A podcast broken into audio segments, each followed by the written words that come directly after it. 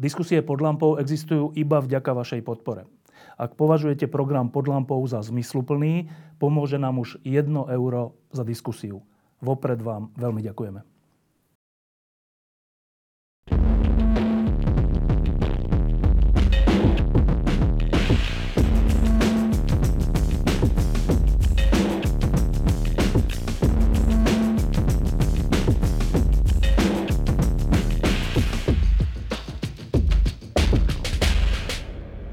V budúcom vydaní časopisu Týždeň sme sa rozhodli urobiť tému, či sa končí historické spojenectvo konzervatívcov a liberálov na Slovensku.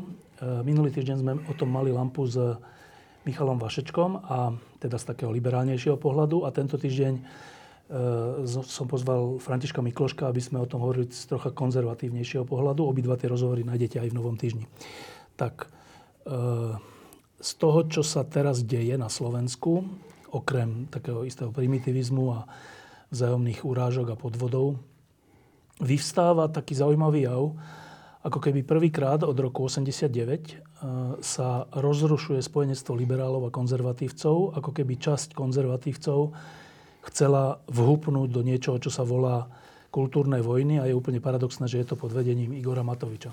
Tak dlhoročný člen toho spojenectva liberálov a konzervatívcov, František Mikloško, sa na tento vývoj pozerá ako? Igora Matoviča treba poslať z vlády preč. Treba ho poslať z vlády preč a vôbec si netreba klásť otázku, že čo bude potom. Či pôjde Oláno do opozície a podobne. Aký zmysel má demokracia? Aký je vôbec čo je najkrajšie na demokracii? Že teda ľudia si zvolia nejaké strany, ktoré majú svoje zameranie, a tieto strany sa v tom zápase politickom aj kultivujú. Stále hľadajú nové témy, nové programy. Samozrejme verné nejakému svojmu zameraniu. Potom, keď vytvoria koaličnú vládu, zase musia obrusovať, aby našli nejaké to spoločné dobro. Ale tretie, čo sa na Slovensku zatiaľ úplne zanedbáva a zabúda, že demokracia je v tom úžasná, že je zároveň výzvou politických strán, aby kultivovali voličov. Čím v tejto situácii naprosto, by som povedal, chaotické, kde každého uráža, čím kultivujeme slovenské voličstvo. Čo chceme, aby potom znechutené volilo ďalej. My sme v 91. sme prvýkrát odvolali Vladimíra Mečiara. Vrátil sa. V 94. sme ho znovu odvolali, vrátil sa ešte silnejší, bola noc dlhých nožov a podobne. Ale v 98. sme ho porazili. A ja si pamätám, ako vtedy nám Václav Havel povedal, že teraz nadobudol presvedčenie, že Slovensko si zaslúži vlastnú štátnosť. Proste netreba sa báť víziev, ktoré presahujú, by som povedal, aj to, že neviem, čo bude zajtra. V tejto konštelácii táto vláda nemá naprosto žiadny zmysel, pretože, ja poviem, my sme rukojemníci tých odsúdených alebo obžalovaných ľudí. Pretože každý povie, toto treba dotiahnuť do konca, aby sa konečne vytvoril precedens, že za spreneberienie moci a peňazí treba ísť do väzenia. Čo je pravda. Je to pravda, ale povýšiť to znovu na to, že radšej potom nech sa deje to, čo sa teraz deje, je znovu slepá ulička. Nikam nepovede do budúcnosti. Preto ja som úplne pokojne presvedčený, že dokiaľ bude Igor Matovič vo vláde, dokiaľ tam nebude pokoj. Tým nechcem povedať, že keď odíde, bude úplný pokoj. Lebo ja neviem dnes celkom vyhodnotiť tie ich interné diskusie, ako tam vystupuje Richard Sulik, ako tam vystupuje Boris Kolára a ďalší.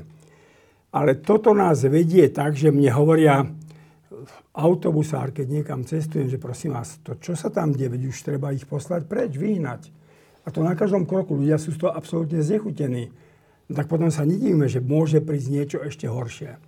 Povinnosťou politických strán a ich lídrov je zachovať sa zodpovedne, a už som povedal, čo treba v tejto chvíli robiť. Igor Matovič vyhral voľby na tom, že najviac trafil tú náladu protikorupčnú. A teraz po 2,5 roku už s touto jedinou kartou hrať nemôže. Zistil, že mu klesajú percentá, a tak si zvolil novú kartu, a to je to, že on je teda prorodinný konzervatívec a všetci ostatní sú, ktorí nesúhlasia s jeho návrhmi, sú proti rodine. Tým chce vytvoriť tzv. Konzervatívnu koalíciu. Je to konzervatívna koalícia?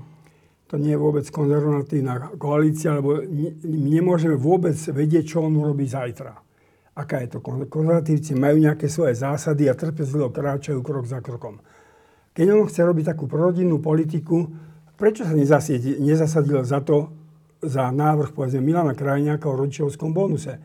Ja ho považujem za naprosto rozumný.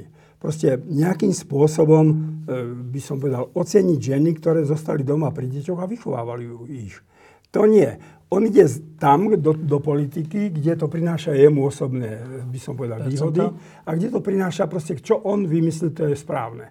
Ja keď si spomesím na to letadlo, ako s tým ministrom Krajčím tam stáli pri tom Sputniku a ďalšie veci, a kde to už je dnes? Kde si na to vôbec spomenieme? Minulo sa tam obrovské peniaze a čo je s tým? On nevie spolupracovať, s kým on konzultovať tieto veci. Dobre, samozrejme, niektoré veci treba urobiť s rizikom a treba ísť aj by som povedal, do finančných rizík. Ale pokiaľ bude len on o tom všetkom rozhodovať, tak to nemá žiadnu koncepciu a to nevieme vôbec, čo bude zajtra a tak ďalej a tak ďalej. Keď som tu minulý týždeň rozprával s Mišom Vašečkom, tak som sa ho pýtal, že čo on vidí, keď sa ako skôr liberál pozerá na konzervatívcov na Slovensku, že čo on vidí.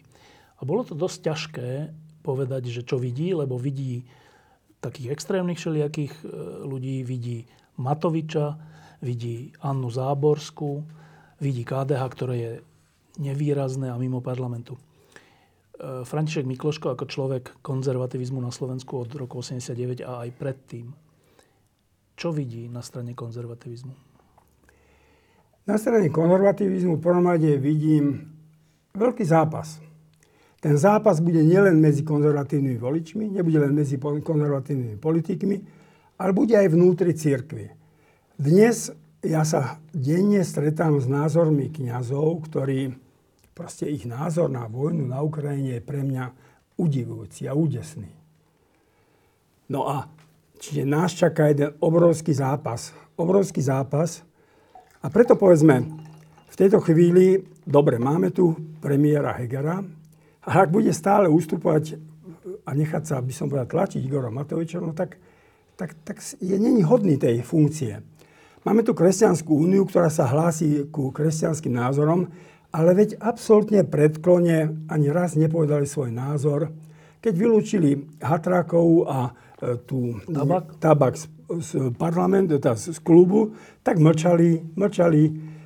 Keď Gyimesi príde s niečím, čo je jeho osobná iniciatíva, tak mlčia, ale nie, tam sa už tam nepovedia, veď keď, tak aj tento by mal ísť preč. Čiže čo toto má byť ako vzor nejakej kresťanskej politiky? Nás čaká zápas a ten zápas musí byť, keď bude treba, bude zásadný. Proste my nemôžeme dovoliť, aby v katolíckej cirkvi, ja nemôžem hovoriť teraz medzi evanjelikové, to si oni musia sami, aby sa tu usadili tieto také nacionalistické, extrémistické alebo proruské, také ale proruské v zmysle, že to nemá základ nejaké ľudské pozadie, aby sa tu usadili. Nie, treba zápasiť. Ale úprimne ti poviem, tento zápas bude musieť prejsť celou slovenskou spoločnosťou. Tento zápas bude musieť prejsť aj v tom liberálnom prostredí. Lebo aj tam sa vedie akýsi mainstream, ktoré určujú niektoré médiá. A teda pokiaľ by sa niekto ozval, tak tiež otázka, že čo vlastne, ako by bol hodnotený. Aj liberálne, nazvime to liberálne založení ľudia, budú musieť svieť svoj zápas o nejakú víziu krajiny, o nejaké hodnotové. Zápas budú musieť zviesť vysokoškolskí pedagógovia. Veď tam sú tak zaujímaví ľudia, ale oni sa stiahli a rezignovali. Prečo nezápasia o charakter tejto krajiny? Majú najvyššie vzdelanie, najväčší rozhlas, chodia do sveta, vedia jazyky, ale mlčia. Mlčia, keď proste všetko je tu také mŕtvé. Zápas budú musieť zviesť zdravotníci. My budeme musieť zviesť zápas proste nielen na poli konzervatívno-liberálnom, ale v celej spoločnosti, pretože zdá sa, že po tých 30 rokoch od pádu komunizmu, a to bola, myslím, tvoja myšlienka, že ty si ju raz povedal, že sa vlastne teraz ukazuje, že aký sme, že čo v nás je. A to znamená, že v tejto chvíli sa ukazuje tá neuveriteľná prostrednosť, ktorá je nám daná a ktorá je našou charizmou, vďaka ktorej prežívame často všetky kataklizmy dejinné, že sa prispôsobíme. ale ktorá v tejto chvíli nás môže naprosto zviesť do nejakého absurdnutia, zabudnutia. Proste, áno, teraz sa ukázalo, aký sme a teraz treba zviesť zápas. Keď bol rok 89, tak s naprostou samozrejmosťou sa spojili kresťanskí disidenti, tajná cirkev, spolu s disidentmi liberálnymi, spolu s ochranármi. A toto spojenectvo vydržalo dlho. Vďaka tomuto spojenectvu bol porazený Mečiar. Vďaka tomuto spojenectvu sme vstúpili do EU, do NATO. Všetky úspechy sa udiali vtedy, keď liberáli a konzervatívci na Slovensku spolupracovali a bola to veľmi plodná spolupráca. Ty si boli jej súčasťou. Konštatujem, že dnes, teraz skúsme chvíľku hovoriť o konzervatívcoch, že časť konzervatívcov ako keby potrebuje nepriateľa a vytvorila si ho v liberáloch, ktorých ale nazývajú progresívni neomarxisti. Hovorí táto potreba mať nepriateľa niečo o slovenských konzervatívcoch? Tá potreba mať nepriateľa hovorí o všetkých, pretože to je najlepší spôsob zoskupenia vlastných síl a zápasu. Veď povedzme, Andrej Hlinka bol pre mňa veľký politik. 20 rokov bol na vrchole. Ale tiež mal, povedzme, veľmi jednoduchý, by som povedal, program a to bola autonómia a zápas proste s Prahou, s Čechmi a s čechoslovakizmom. No tak toto nás dávalo dokopy aj za komunizmu, že sme mali nejakého nepriateľa. Toto nakoniec sa podarilo aj v tom 98., že sme sa spojili aj SDL, aj Šustrová strana, aj ostatní, aj Maďari a vytvorili sme nejaký blok. Čiže to je to najjednoduchšie. Ale zobrať na seba trpezlivú prácu a chodiť medzi ľudí, no tak to už je o mnoho ťažšie. No a samozrejme, štvoročné obdobie prejde veľmi rýchlo a proste ľudia hľadajú potom rýchle riešenia na to, aby nejakým spôsobom sa tam dostali a získali nejakú moc. Čiže to je aj, by som povedal, pomôcka tých politických strán, že najlepšie sa im zápasí s konzervatívcami. Pýtam sa to preto, že mne sa zdá... S liberálmi a podobne. Mne sa zdá, že keď ste vy boli v KDH a KDH bolo silné, tak z tej sily vyplývala ochota spolupráce s liberálmi ako rovný s rovným. Však to je úplne v poriadku. Bolo to obohacujúce navzájom. Skoro sa mi zdá, že dnešné vykrikovanie na liberálov zo strany konzervatívcov hovorí o slabosti konzervatívcov. Áno, ale ja sa ešte k tomuto vrátim. Ale teraz je povedzme ten zápas o tú prorodinnú politiku. No dobre, ľahko sa robí Igorovi Matovičovi nejaká prorodinná politika, keď nikto iný neprichádza s nejakou inou alternatívou, niečo. Dobre, veď ja sa opýtam Sasky, prečo vy neprídete s niečím. Dobre, obecne robiť nejaké daňové veci a podobne, áno. Ale zase sú tu nejaké problémy rodín, a najmä aj teraz, keď sa zvyšujú tie náklady. Prečo oni neprídu? Ja túto skúsenosť poznám z politiky. Ja som bol hrdý VPN-kár a na tých ľudí nedám dopustiť. Ale my sme, pokiaľ išlo to štátoprávne rokovanie, potom trochu ťahali za kratší koniec, pretože my sme nemali alternatívu. Mali sme funkčnú federáciu, otázka, čo sa iné dalo. Ale prichádzali iní a my sme sa potom divili. Čiže pokiaľ ja nič nerobím a neprichádzam nejakým programom, tak mi tam vstúpi a strčí nohu do tých dverí niekto iný. A už potom je veľmi ťažká diskusia, lebo vy nemáte nič a my máme aspoň toto. Áno, ale vrátim sa k tej otázke, že ja so veľkým znepokojením sledujem ten trend, že by sa mali slovenskí konzervatívci a liberáli rozkmotriť a byť si navzájom nepriateľmi, lebo potom už sa dá spolupracovať len so Smerom a s fašistami. Ale to, že sa to deje, a teraz hovoríme o konzervatívcoch, mne sa zdá, že sa to deje preto, že konzervatívci sú v úplnej kríze a potrebujú si na nepriateľovi budovať naspäť svoje pozície. Je to tak?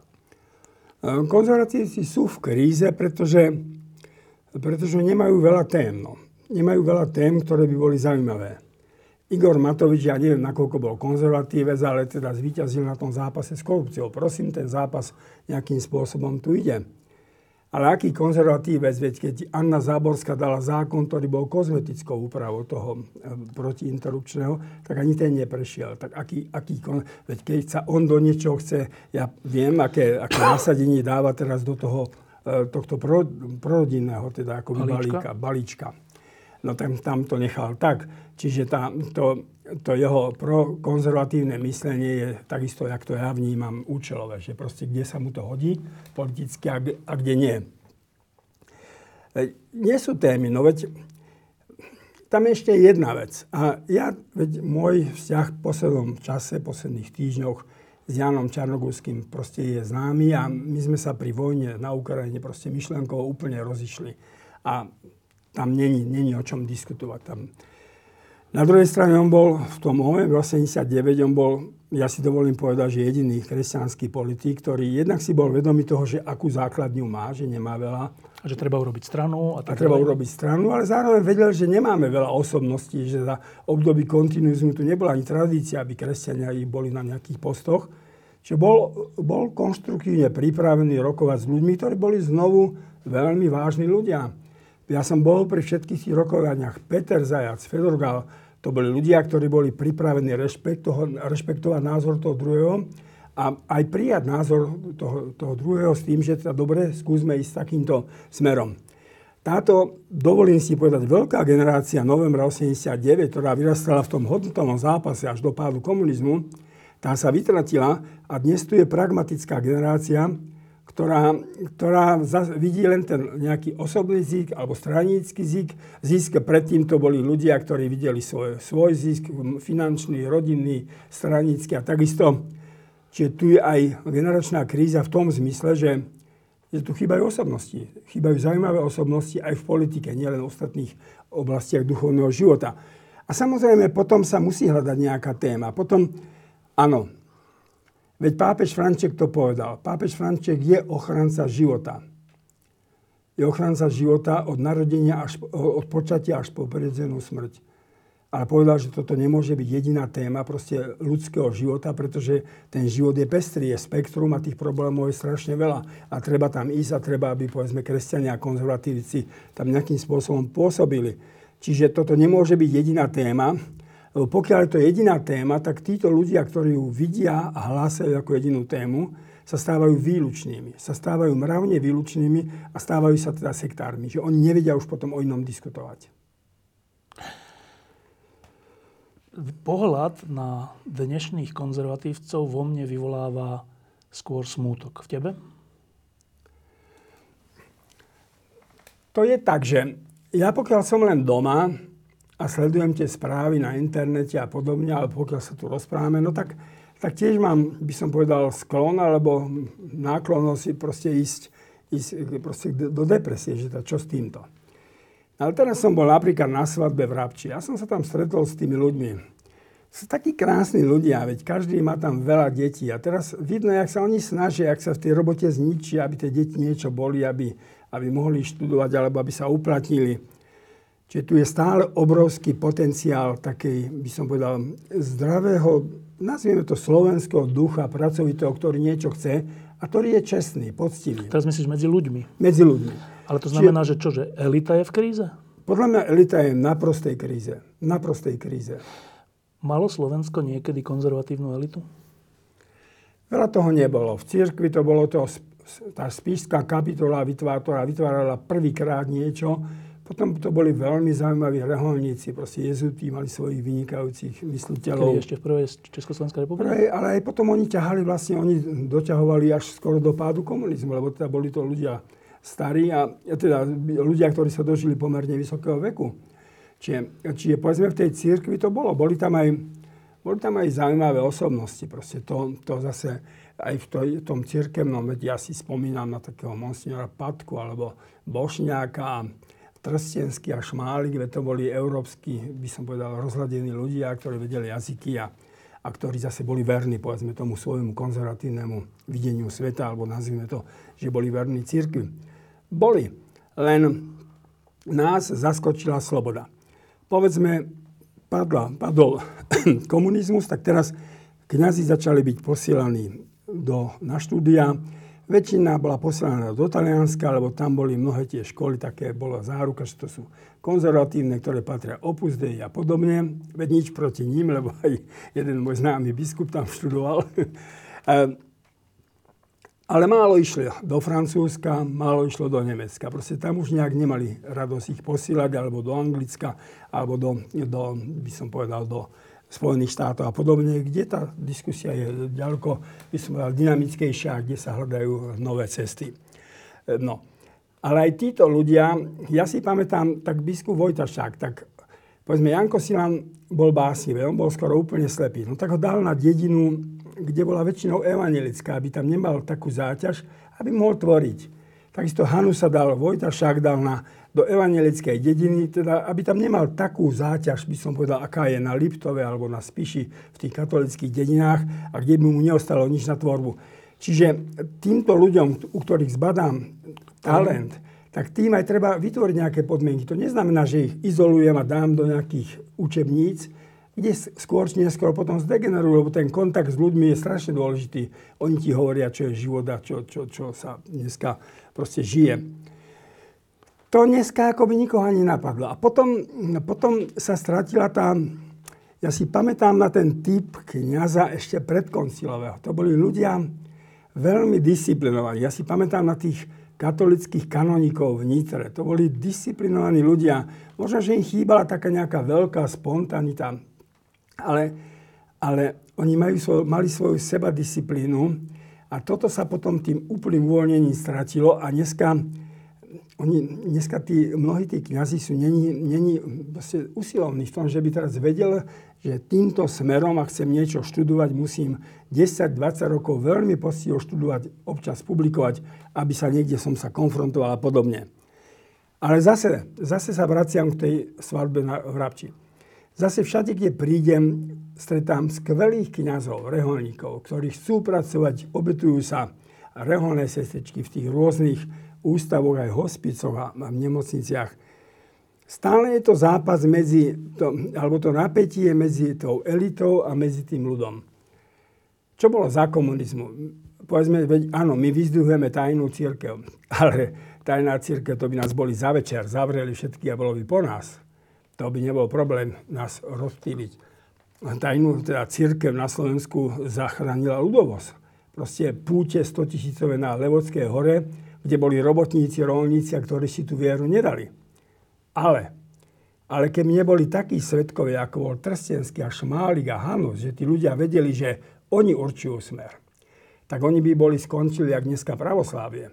To pácem interi za to mierové hnutie kňazov by ich bolo rozptýlo ich vedomie a nechalo by im ten folklor, že dobre chodte na púte, ale vďaka týmto vzorom niektorým nemôže nič existovať bez tých vzorov. Nemôže. A to hovoríš, pretože v dnešnej cirkvi vzory nie sú? Nie sú vzory na tej úrovni, aby určovali tie vážne trendy.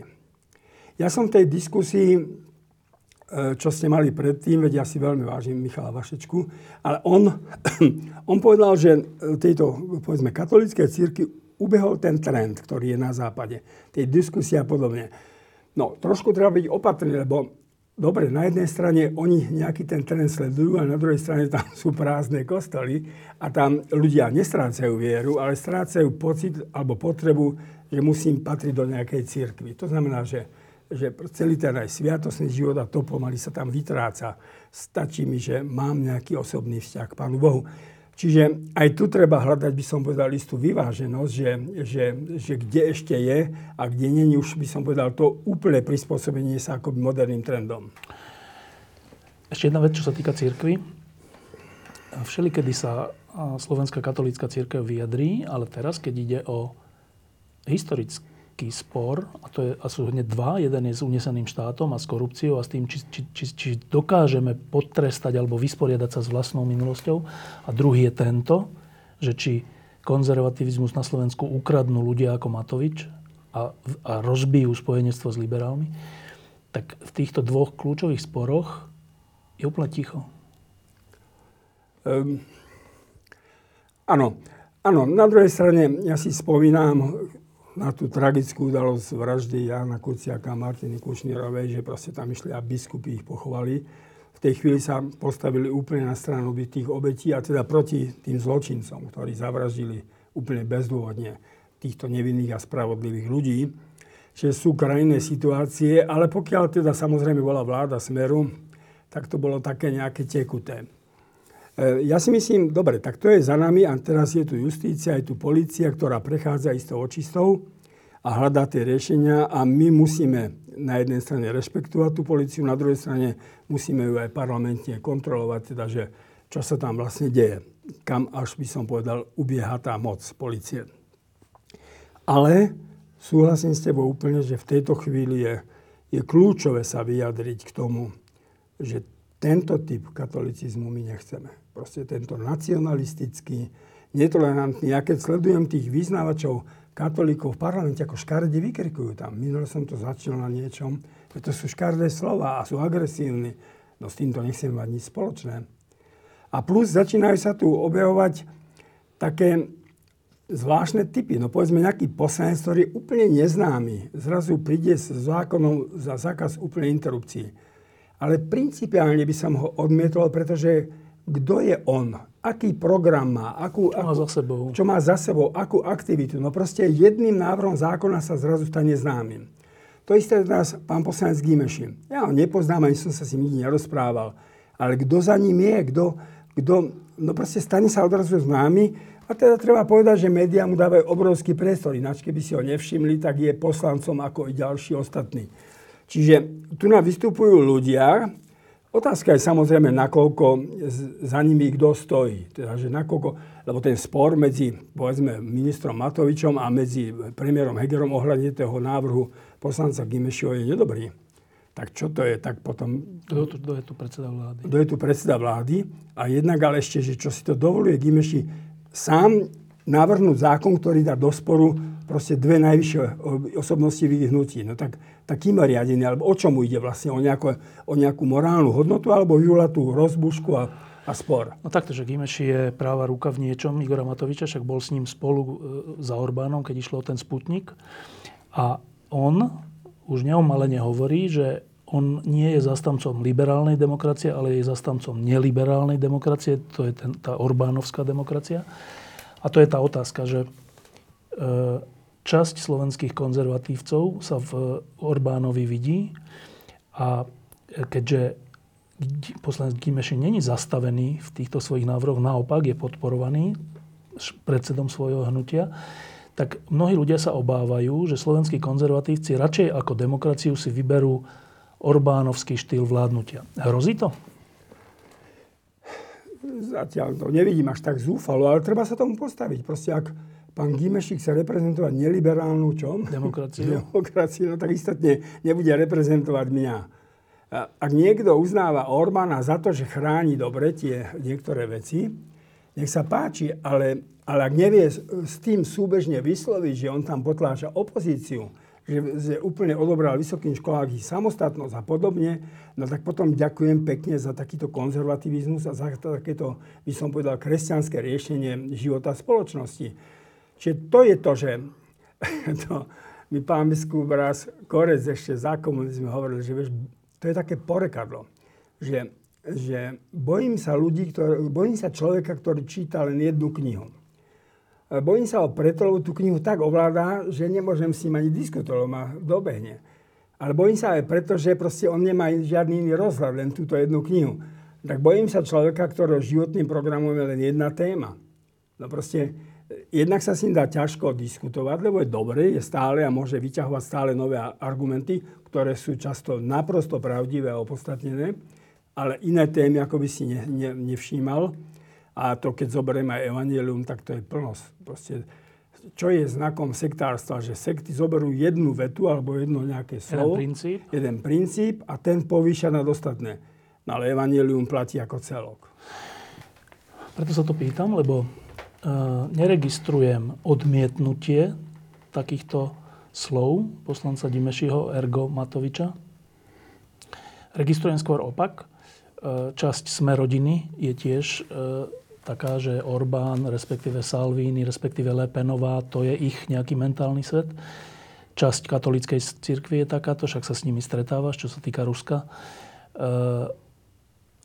Predsa len opakujem tú otázku, že nehrozí, že slovenskí konzervatívci alebo časť z nich sa vzhliada v autoritárskych režimoch?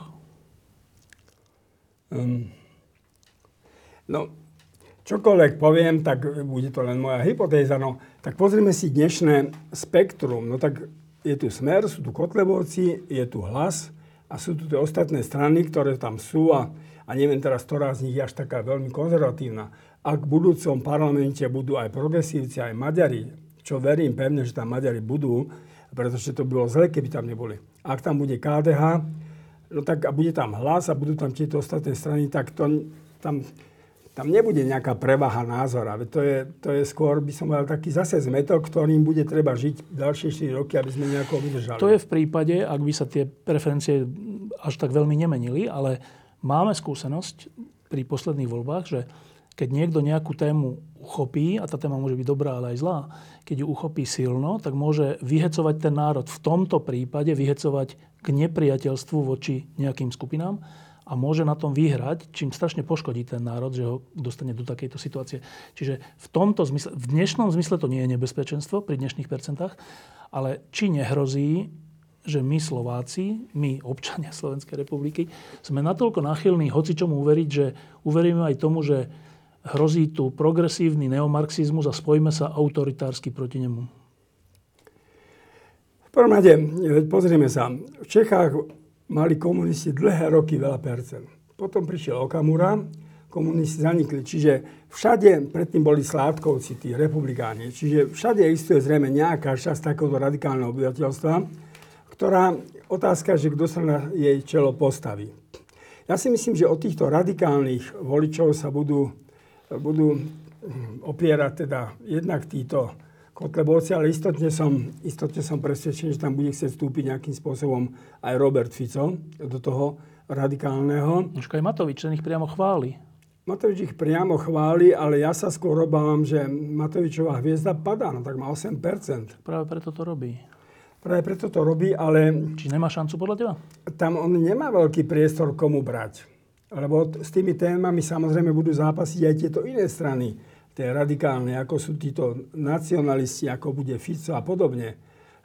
Samozrejme, Hlas to má veľmi ťažké, lebo Hlas proste, ak chce si udržať nejaké vedenie, alebo poprípade zväčšiť svoju preone, tak musí behať v košiari Roberta Fica, čiže musí byť radikálny rovnako a podobne.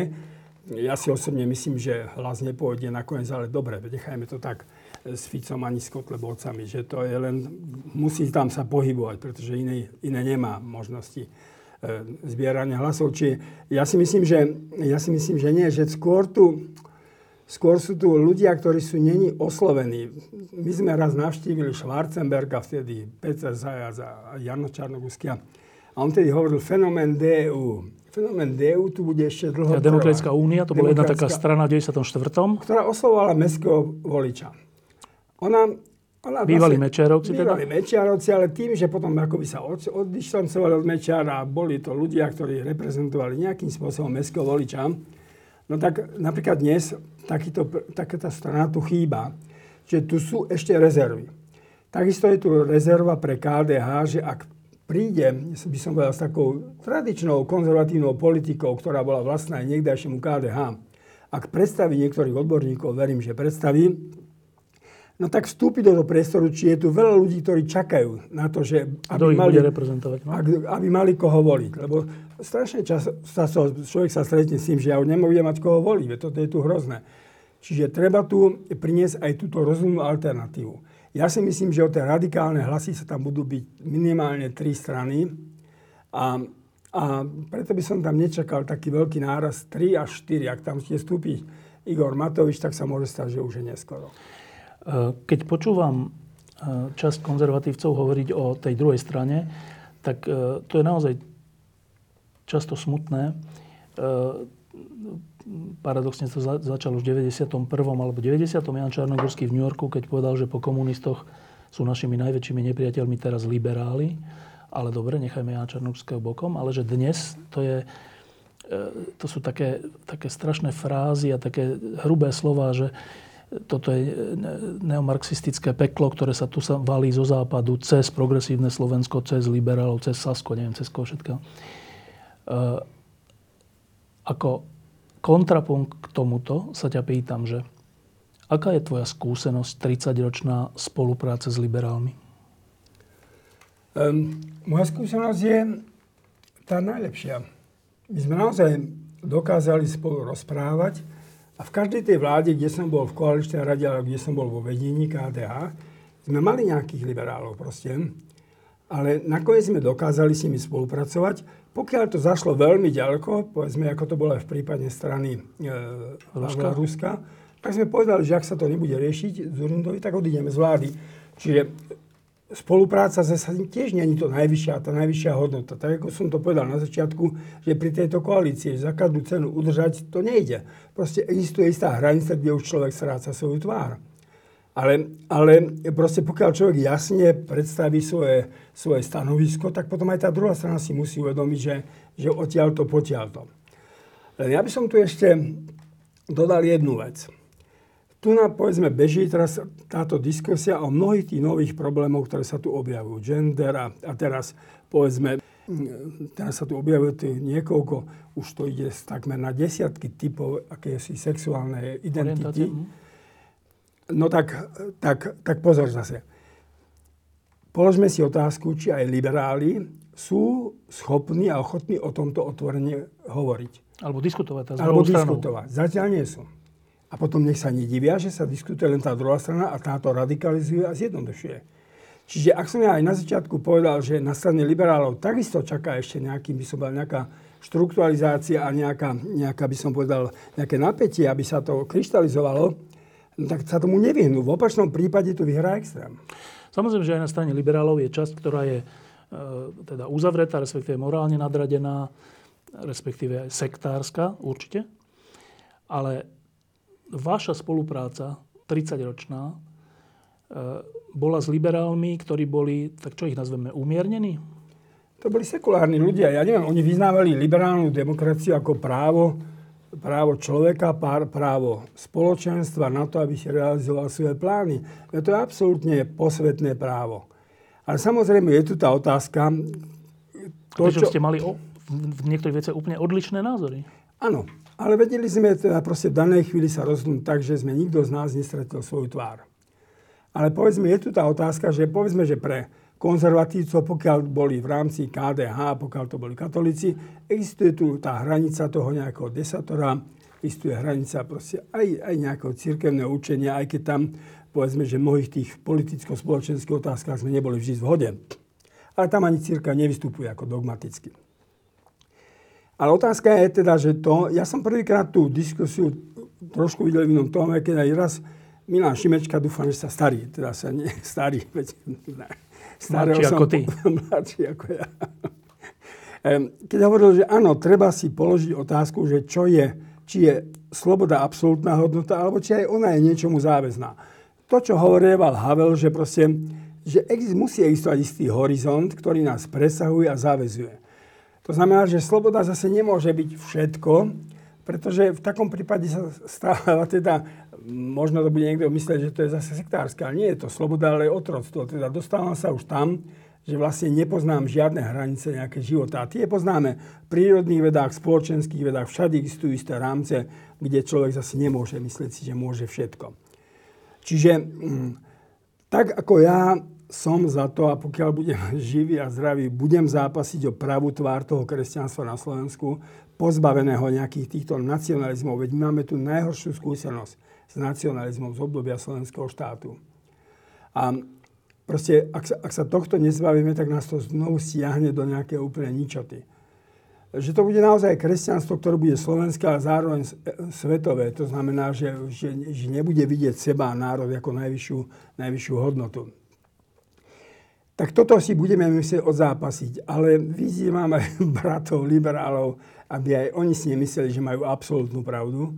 Aby aj oni vedeli spustiť nejakú vnútornú diskusiu, alebo aj otvorenú v niektorých médiách, ktoré im dávajú priestor. Keď som nedávno, pred pár mesiacmi, hovoril s Tomášom Halíkom, jednu takú lampu som s ním urobil v Prahe o jeho novej knihe, tak som sa opýtal na osvietenstvo a na vôbec na vývoj postojov katolicizmu ku svetu. A hovorili sme o tom, že pre časť katolíkov, a nielen na Slovensku, je osvietenstvo a aj druhý Vatikánsky koncil, ale vôbec to, že cirkev stratila monopol a zrazu musí s niekým súťažiť alebo teda súperiť o silu myšlienok, že pre časť katolíkov je to teda smutné, ale že je to ako keby zlá správa, že to osvietenstvo to sa nemalo stať, ten druhý Vatikánsky koncil sa nemal stať. mohli sme byť výluční a výnimoční. Nakoľko je toto prítomné na dnešnom Slovensku?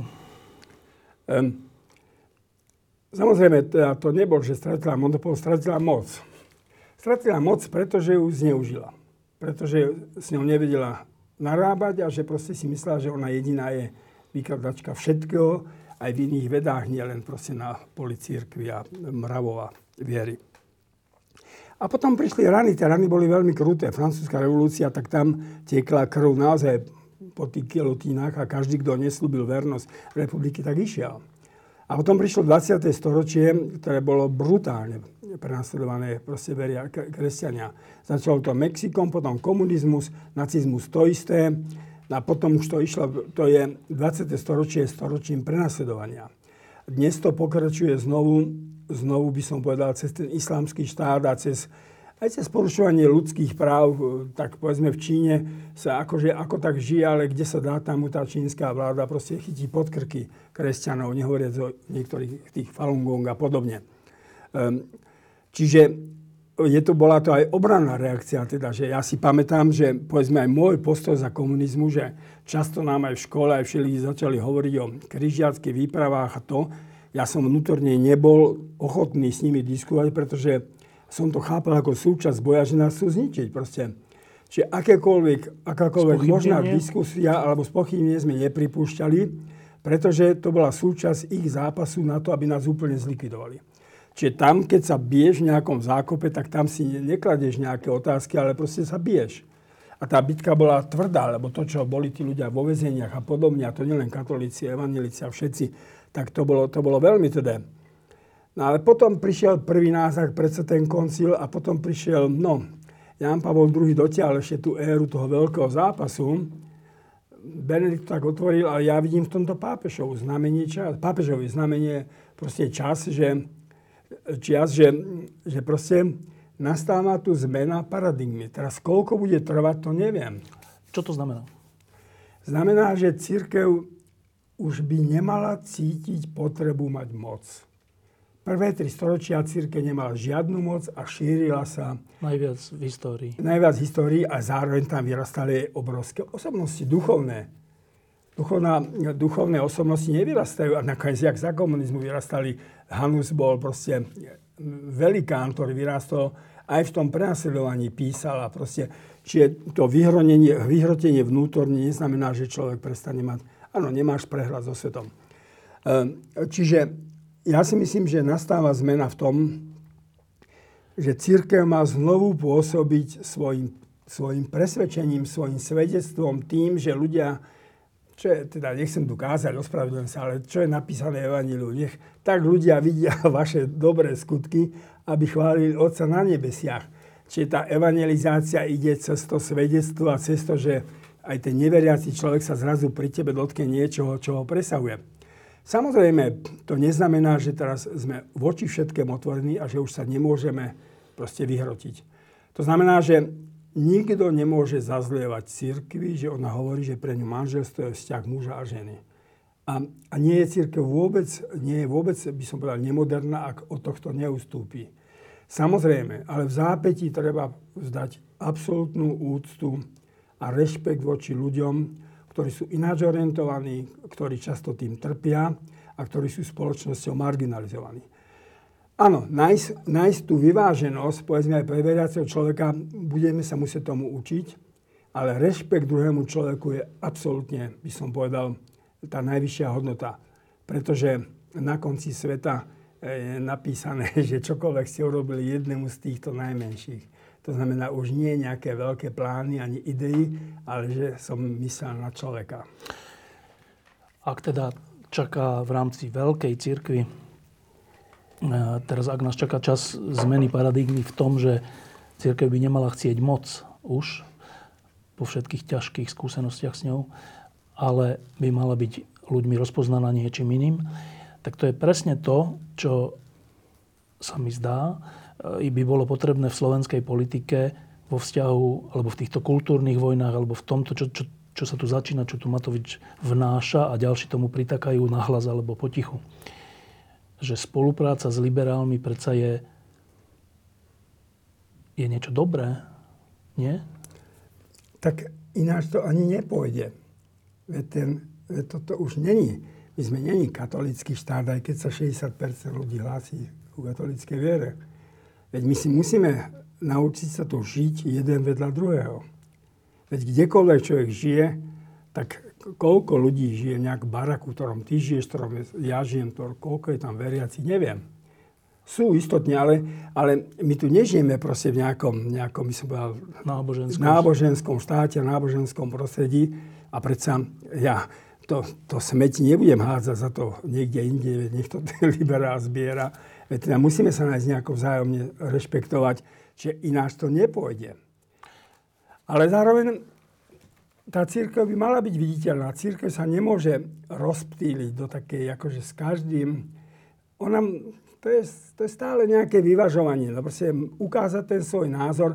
To, čo som tu už viackrát povedal, že znakom veľkej osobnosti je byť sám sebou, ale dovol druhému, aby žil v tej prítomnosti, aby sa cítil slobodný. Idem ešte ďalej. Časť konzervatívcov to chápe tak, že no dobre, tak budeme akože rešpektovať, že sú tu liberáli. My síce máme pravdu, no ale tak sme odkazaní na spoluprácu, bez nich nemáme väčšinu, tak akože dobre, tak budeme s nimi, pokiaľ nebudeme mať väčšinu sami. Ale existuje aj druhý pohľad na svet a to je ten, že sa pozerám na ľudí okolo seba, či sú liberáli alebo nie a hľadám, čím ma tí ľudia inšpirujú. A to je moja otázka na teba. Za tých 30 rokov boli pre teba liberáli a spolupráca s nimi inšpiratívna? Absolútne. Nielen za tých 30 rokov, aj predtým. Pre mňa bolo tak obohacujúce v disente, že som sa stretával s Jablonickým, Kusím, Šimečkom, Strínkom. Že som sa stretával v tom prostredí s výtvarníkmi a potom s Jirkom Oličom a kunsthistorikmi a Ivanom Hofánom a všetkými. Veď to bolo pre mňa tak obohacujúce. Hanou Podnickou, hoci ona bola veriaca, evanjelička. Ale veď to mi dávalo zmysel aj môjmu životu, že som vnímal svet omnoho, by som povedal, z väčšieho nadhľadu a rozhľadu. A ešte viac... Ja teda som neni vyznávač nejakých takých super stranických štruktúr. Ja som skôr všade nachádzal a ma fascinovalo priateľstvo. Čiže to, čo som ja našiel a prežil prvé 2 roky na VPN-ke, to zo mňa nemôže nikto vymazať. To boli tak nádherné veci, ktoré sa tam diali a tie priateľstva a to všetko aj ďalej. A s tými ľuďmi do dnešného dňa udržujeme kontakty. Čiže to je môjim najhlbším presvedčením, to je môjim svetonázorom. Posledná otázka. Hovorili sme o tom, v akom stave sú konzervatívci, v akom stave sú liberáli, v akom stave je cirkev, v akom stave je Slovensko, ktoré je znova na nejakej križovatke. Čo čaká Slovensko? Slovensko čaká proste výzva a zápas. Proste výzva, zápas a hľadanie proste akejsi... Ak sme hovorili, že vlastne teraz sa ukazuje, aký sme, no tak sa musia objaviť ľudia, ktorí niečo ukážu. No proste musia sa objaviť ľudia na vysokých školách a povedať, že takto to, proste, že tu je slabá úroveň, že potrebujeme čosi viac. Nemôžeme to tu len preto, že dostávame peniaze na študenta, tak teraz budeme brať všetko, potom ich vyhadzujeme. Tak musí sa otvoriť nejaká diskusia. Čiže čaká sa na ľudí, ktorí otvoria diskusiu. Raz sme sedeli v spoločnosti a Laci Sigeti hovoril, potrebujeme slovo. Slovo, ktoré by... Ktoré niekto niečo povie. Niečo povie, ale také, že zaznie a to otvorí oči a povie nám kadiaľ. Proste vysloviť slovo v pravú chvíľu. Ak svätý Ján hovorí, že na počiatku bolo slovo a potom teda slovo bolo u Boha, prišlo na svet, no tak to bola istá doba, ktorá dozrela a v tej chvíli, možno keby Kristus bol prišiel o 100 rokov skôr, tak by nebol schopný vôbec osloviť. Proste bola treba už istá konštelácia civilizačná a neviem čo všetko na to, aby to slovo bolo.